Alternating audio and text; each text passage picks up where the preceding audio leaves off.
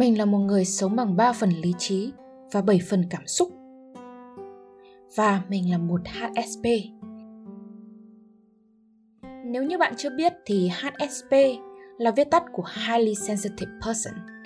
Trong tiếng Việt có nghĩa là người có độ nhạy cảm cao.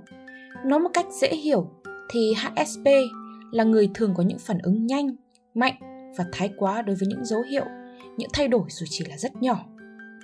Và chính điều này cũng khiến cho chúng ta nhiều khi nghĩ rằng mình là một kẻ không bình thường. Và trong đầu luôn luôn thường trực những câu hỏi đại loại như là, tại sao mình lại không giống mọi người nhỉ? Mình có bị làm sao không? Có phải là mình bị thần kinh hay là tâm thần phân liệt gì đó không? Nhưng thực sự thì chúng ta chỉ là những người quá nhiều cảm xúc mà thôi. Và tất nhiên thì số HSP là nữ giới luôn cao hơn nam giới và 70% HSP là người hướng nội, theo như một nghiên cứu của tiến sĩ tâm lý học Elaine Aaron. Bà cũng là người đầu tiên đưa ra thuật ngữ HSP. Và nếu như bạn cũng là một HSP giống như mình, thì đây chính là bài viết dành cho bạn.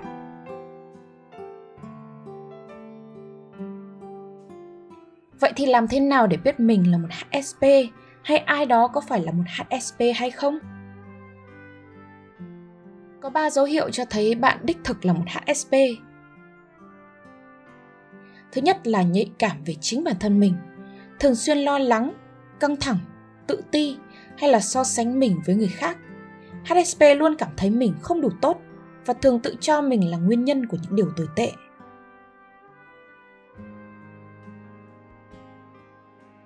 Thứ hai, nhạy cảm về người khác. Chỉ cần một lời nói bâng cua của một người ngoài thôi là cũng khiến cho HSP cảm thấy tổn thương và phải rất lâu sau đấy thì mới có thể bình thường trở lại. HSP lúc nào cũng nghĩ ngợi và lo lắng về những nghĩ ngợi và lo lắng của người khác. Không biết là mình có làm gì, nói gì sai không ta? Không biết là người ta có nghĩ xấu về mình không? Không biết là họ có biết mình khác người như thế nào không? Vân vân và mây mây.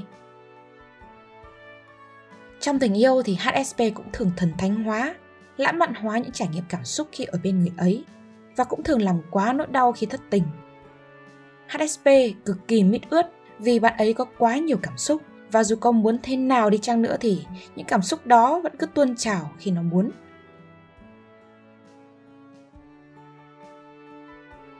Thứ ba, nhạy cảm về môi trường xung quanh. HSP thường cảm thấy không thoải mái khi ở giữa đám đông hoặc là những nơi có nhiều tiếng ồn, ánh sáng chói lóa hay là nhạc dập sình. Có lần, mình còn không xem nổi 30 phút của bộ phim ở dạp vì có quá nhiều tiếng động và mình phải ra ngoài ngay lập tức.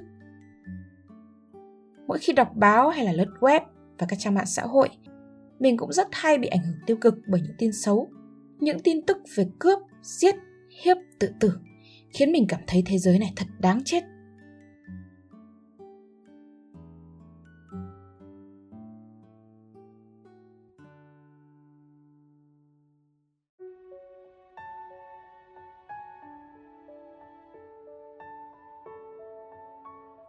Vậy thì cái sự nhạy cảm quá mức này của HSP có ảnh hưởng như thế nào đến cuộc sống và cả bản thân bạn ấy? Nhiều năm liền thì cậu bạn này đã đem lại cho mình không ít rắc rối. Từ chuyện học tập, công việc cho đến tình cảm cá nhân, rồi những mối quan hệ xã hội.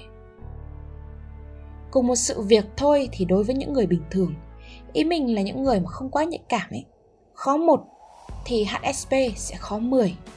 Sự lo lắng và tự ti khiến HSP dễ dàng bỏ qua những cơ hội tốt, sự dễ xúc động, dễ tổn thương, khiến HSP khó mà chấp nhận được những sai lầm và vực dậy sau những cú ngã.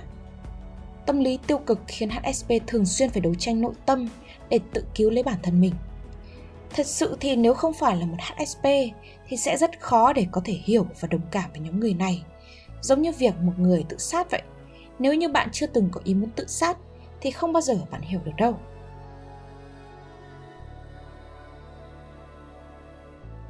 Mình đã từng cảm thấy bản thân rất là thiệt thòi khi mà phải nuôi một đứa con có tính cách khó ưa như vậy. Lúc nào cũng bắt mình phải chịu những cảm xúc vượt quá tầm kiểm soát của bản thân. Mình càng ghét nó bao nhiêu thì nó lại càng gây rắc rối cho mình bấy nhiêu. Nhưng khi mình đã biết yêu thương nó thì nó lại ngoan ngoãn vâng lời và không làm phiền mình nữa. nhạy cảm không phải là một lời nguyền mà còn có thể là một phước lành mà Thượng Đế đã mang lại cho chúng ta. Vậy thì HSP nên làm thế nào để có thể trở thành HSP thật là cư? Hy vọng là xem đến đây rồi thì các bạn sẽ hiểu rằng là HSP cũng chỉ là người bình thường, có những tính cách đặc biệt. Nên nếu như bạn là một HSP thì cũng đừng bao giờ thấy xấu hổ hay là mặc cảm gì về nét tính cách này của mình. Và tiếp theo đây thì mình sẽ chia sẻ cho các bạn cách mà mình đã trị nó như thế nào. Thứ nhất là chấp nhận sự nhạy cảm như một phần của mình. Đừng bao giờ cố gắng bắt mình phải trở thành một con người khác. Sự nhạy cảm khiến bạn đau khổ, tự ti bởi vì bạn không chấp nhận nó. Bạn thấy nó xấu xí và đáng kinh tởm, rồi coi nó như một thứ khuyết tật trên người mình vậy. Chỉ khi bạn biết cách chấp nhận, yêu thương và sống chung với nó, bạn mới có thể cảm thấy tự tin và lạc quan như bạn muốn. Cuộc sống đâu phải lúc nào cũng cho mình sự lựa chọn đâu phải không?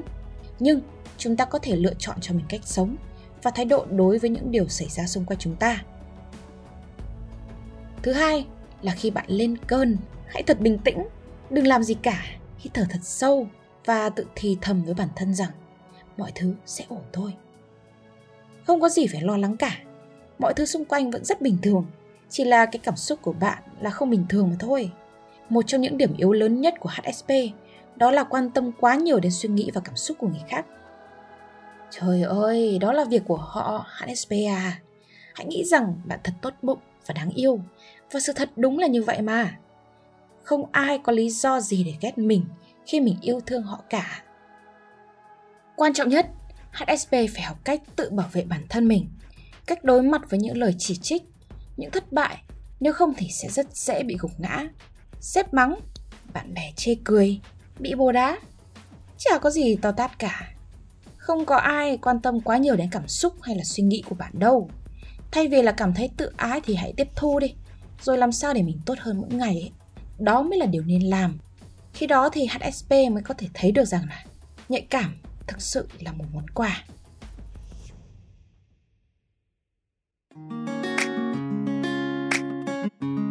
Thứ ba là hãy tạo cho mình vài sở thích cá nhân với mình thì đó là đọc sách, chơi đàn, học vẽ và học viết. Đó là những thứ khiến mình không bao giờ cảm thấy buồn chán. Đọc nhiều không chỉ giúp mình hiểu hơn về thế giới, về những người xung quanh mình, mà còn hiểu hơn về chính bản thân mình nữa. Và chỉ khi như vậy thì mình mới có thể trân trọng và yêu thương bản thân mình nhiều hơn.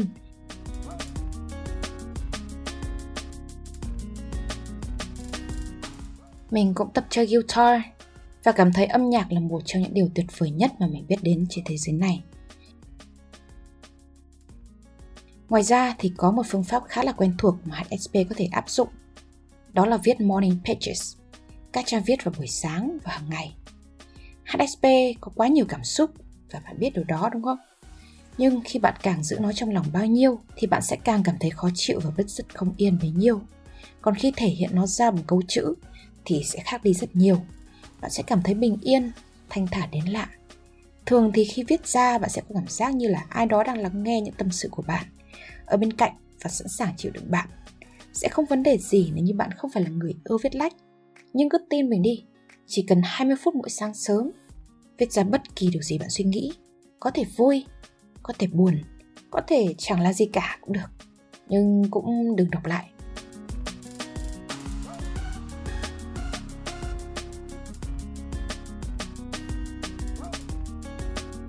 Thế đó, cho đến hiện tại thì mình vẫn luôn cố gắng từng ngày để trở thành một HSP tuyệt vời, ít nhất là trong mắt chính mình.